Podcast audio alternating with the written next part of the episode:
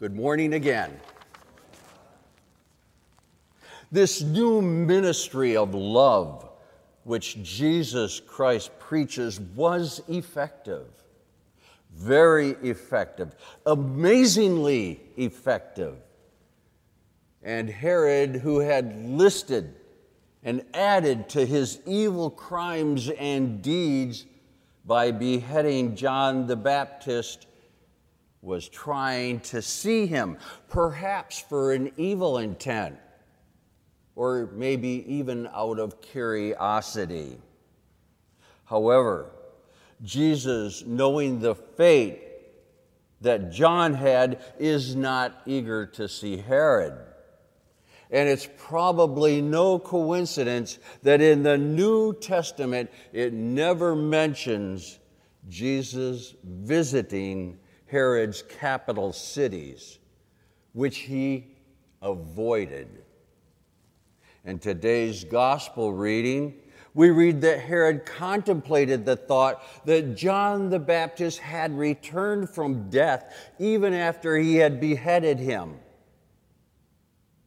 Conscience makes cowards of us all, and Herod, in Herod, there was a lingering fear that John the Baptizer, who he thought he had eliminated had come back to haunt him.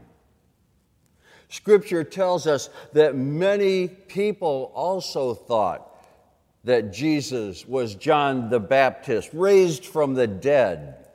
Others, perhaps linking Jesus to the miracles that he was performing, thought that he was Elijah, who was foretold to appear again after his death and still others had the opinion that he was one of the ancient prophets who had risen from the dead. Although all of these reports were inaccurate, they did recognize Jesus as a great prophetic figure. And ironically, he was indeed the one who had raised from the dead, but not only as a great prophet, but as the actual Messiah. How about us? Do we ever doubt? When we present ourselves to receive Holy Communion, do we believe with all of our heart and all of our soul that Jesus Christ, the Son of Almighty God, is actually present in the Holy Eucharist and that He physically, physically comes into our body to give us strength and courage to endure any cross or burden that we may have in our life.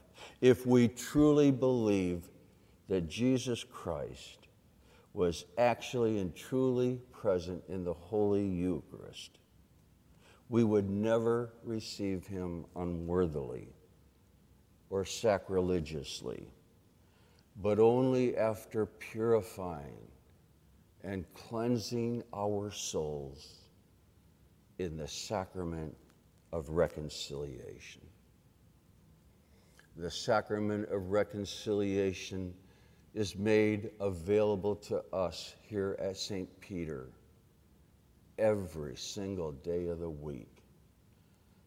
There is no reason, no reason in this life why we would receive him unworthily. Today I wear white vestments in honor of St. Padre Pio, pious, of Pietrelcina. According to one estimate, over 325 people since St. Francis of Assisi have actually received the stigmata. The stigmata are the wounds of Christ's passion. Padre Pio was ordained in 1910 just last century. In 1918, while making, uh, after making a Thanksgiving Mass, he had a vision, a vision of Jesus Christ. And after that vision, he had the stigmata on his hands, on his feet, and in his side. After undergoing many difficult medical and church investigations, for a brief time, he was not permitted even to say the Mass or hear confessions, which was a torture for Padre Pio.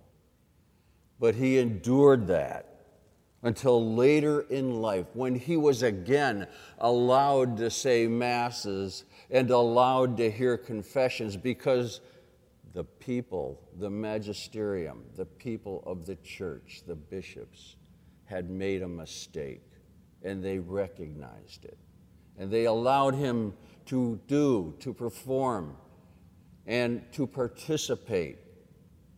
And to say the Mass and hear confessions, after which many, many thousands and busloads of men and women would come to his five o'clock Mass in the morning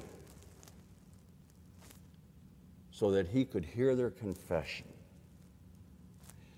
His confessions were filled every day, sometimes up to 10 hours. I got a long ways to go. During his mid morning break, after he had heard the confessions, he would bless the sick. Truly a saint of our time. Saint Padre Pio, pray for us.